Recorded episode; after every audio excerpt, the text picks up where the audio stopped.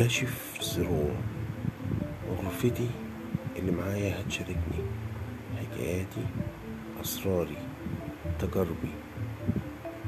ممكن تكون مفيدة ليك ممكن تكون مجرد تسلية وممكن تخرج من الأوضة من غير ما تكون مهتم.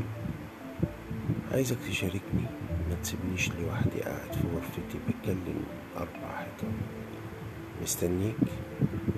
تتأخرش عليا بحبكم.